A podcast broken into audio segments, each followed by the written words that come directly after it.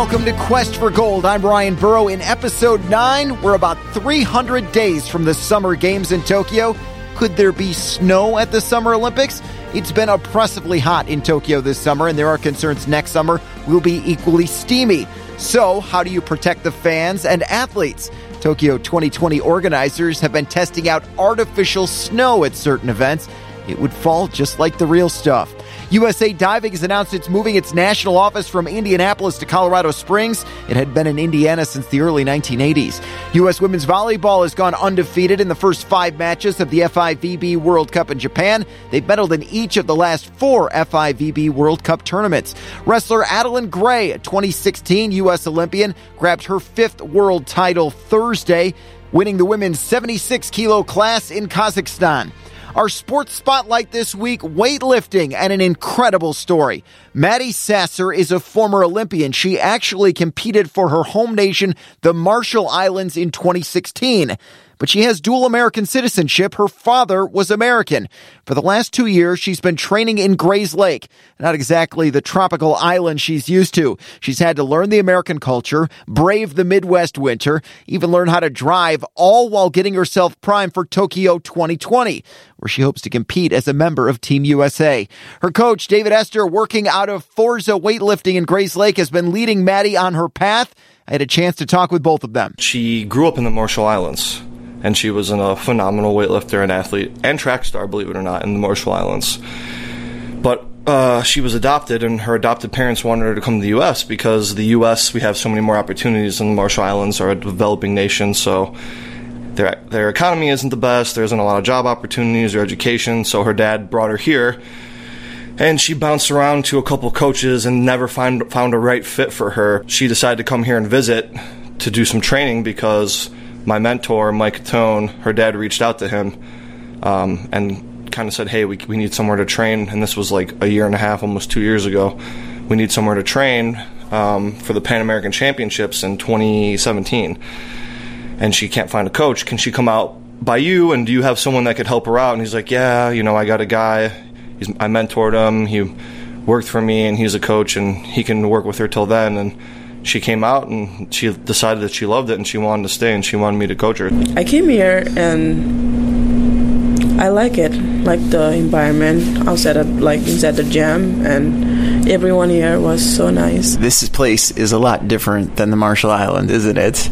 Yes, it's really different. I remember when I was got here, I had a really hard time going out like outside of the house was really difficult for me because of the cold, the winter. Did she have to start from square one coming to the United States and, and beginning the training? I mean, was she already in a good position? Was she already kind of a molded athlete at that point, or was there a lot of work that needed to be done? She was a phenomenal weightlifter when she got here, so I don't want to take you know all the credit for her success because she's extremely talented.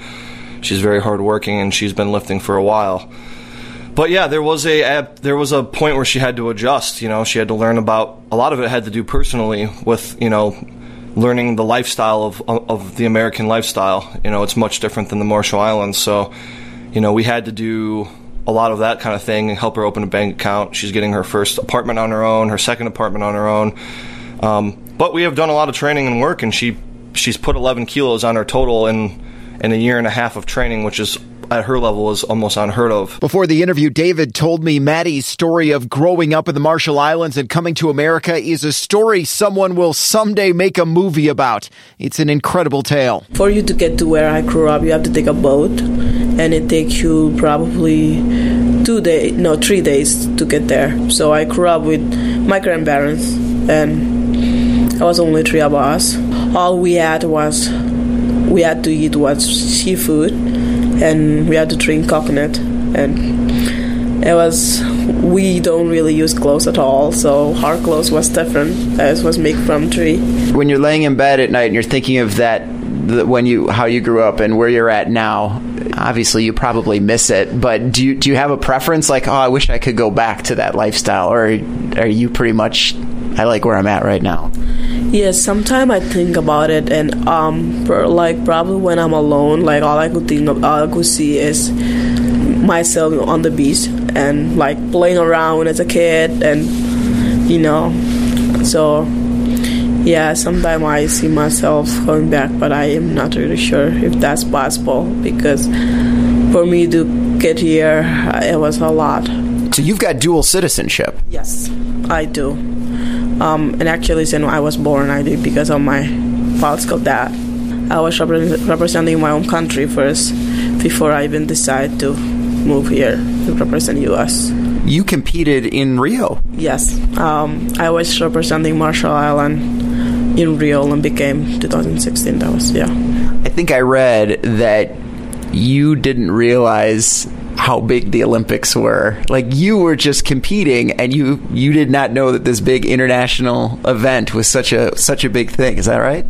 Yes. Um I don't know. Growing up, I never, because I have never been in sport. Like I, I did couple sport like track and field, and I did not know how important the Olympic was. And it was my father, my adopted father, who know everything about sport, and he was the one he actually um, told me like weightlifting, uh, Olympic game is like important and it's a really big sport and even for like all over the world. So you didn't watch the Olympics on TV or anything like that before 2016? No, not at all.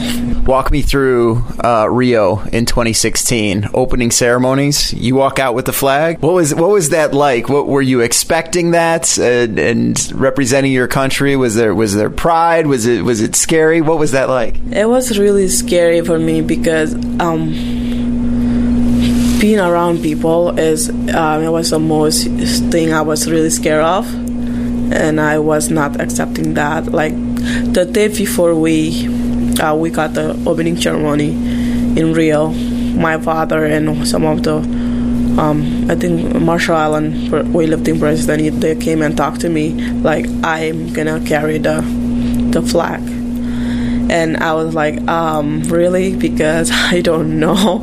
and and then they like they told me that yeah, I'm gonna have to carry it.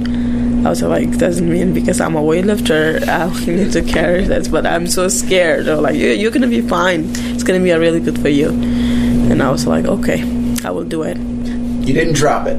No, I was not. I was like, it was like soon as we got out, and it was like a lot of people. I was like, it was like one of those moments I couldn't believe it. I'm like there.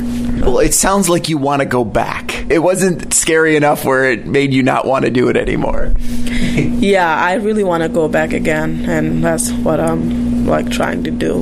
When like my first moment going out there, it was like one of the I don't know. I was my heart was beating so fast, and I like a lot of joy in my face, and it was like really, it's a really great moment.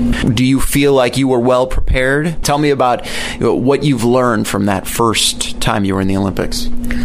Um, I was like we had a big uh, qualification before that, and it was like I went through injury, and um, we we're like trying to, you know, get everything together. I don't, I won't say that I was 100% ready, but I had to do what I had to do and go out there and show what I, what I had in me, and you know, represent my own country, and that's all was that matter for me. How's this training been for you? Because it sounds like this is kind of new territory for you as well. No, it definitely is. Um, you know, I have national level lifters at all levels, but uh, the level of competition and athlete that she is, it's definitely new territory, and I've learned a lot, and I've developed a lot personally and as a coach from getting to work with her. So, what got you into weightlifting? My dad used to coach for the Marshall Island team, as he's still doing it now. I was doing track and field that time when he like they were like oh maybe you should come and try it out and i was like i don't know because like i don't have anything. I don't have muscle in my body. And I was, weightlifting was one of the sports i was fear of. It was scary to me. Because sure. i was so skinny and you know how old were you? I was like 15 years old. Yeah. And i was doing track and field that time. So i ran to the gym at our house was like um, 10 minutes away from the gym. And they wanted me to try it out. And i tried out and I, I, was able to do a lot more than the other people who started first as my technique was sucks but you know, what count is I was able to pick up the weight and lift it. So I don't know. It was like pretty cool for me. This seems like a sport when you look at it. It's about muscle, it's about strength and explosion. But I have a feeling that there's a lot of mental exercises you have to do as well. Talk a little bit about that. I always tell myself that I can't do anything, and mostly sometimes I'm really burned out, and it's like my body can't take it anymore. I had to um, remind myself that and try to see everything in my head that you know I can't do it. I've done it a million times, so I can't do it again. Tell me about kind of what her talent is and what level she's at. The larger you are as a lifter, the harder it is to do something for double of your body weight.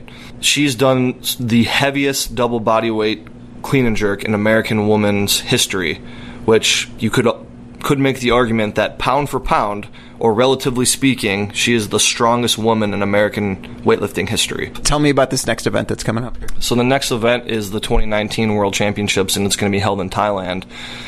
And it's a gold qualification event, so you know it's one of the essential mandatory events for Maddie to compete in. Um, and all the best lifters in the world are going to be there competing uh, to see who can be world champion and who who will you know be second, third, fourth place and stuff like so that. So is it an automatic bid if you finish, or is it cumulative points? So it's a cumulative system.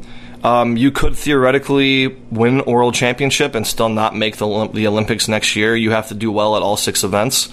It's something they put into place to kind of combat doping because they don't want people popping in and out of the sport and running doping cycles and hiding from drug testing and then popping in and just sneaking into the Olympics without getting caught.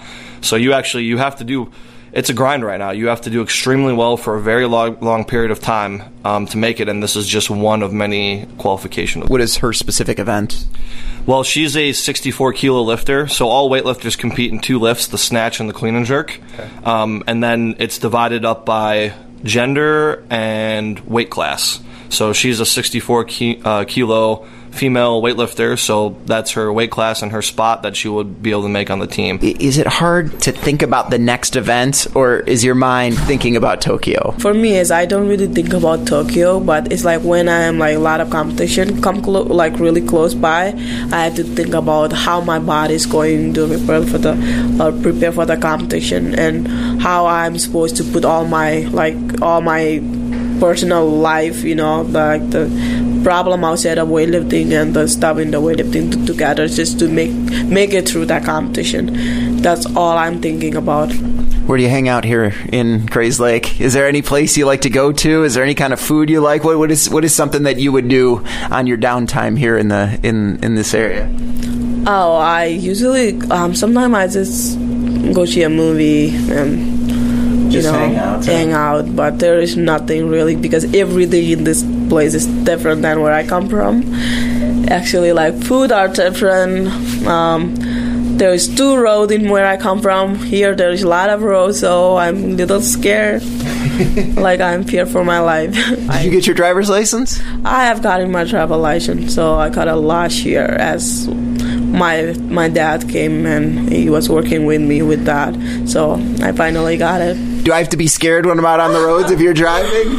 Well, um, I think I know how to drive, but I'm still really afraid. Like I'm scared. I've been using the Hoover oh a lot. All right, tell me about your fingernails.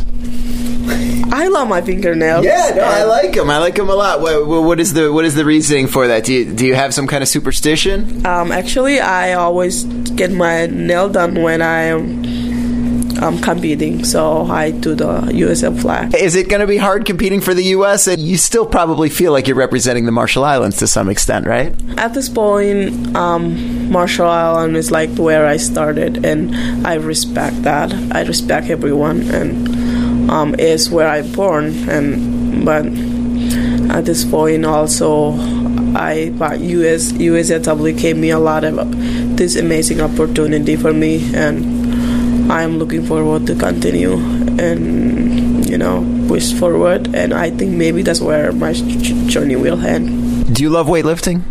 I love weightlifting. I mean, I was not sure that I would have fallen in love with it, but unfortunately now I'm here and I become one of the you know strongest person. I love it.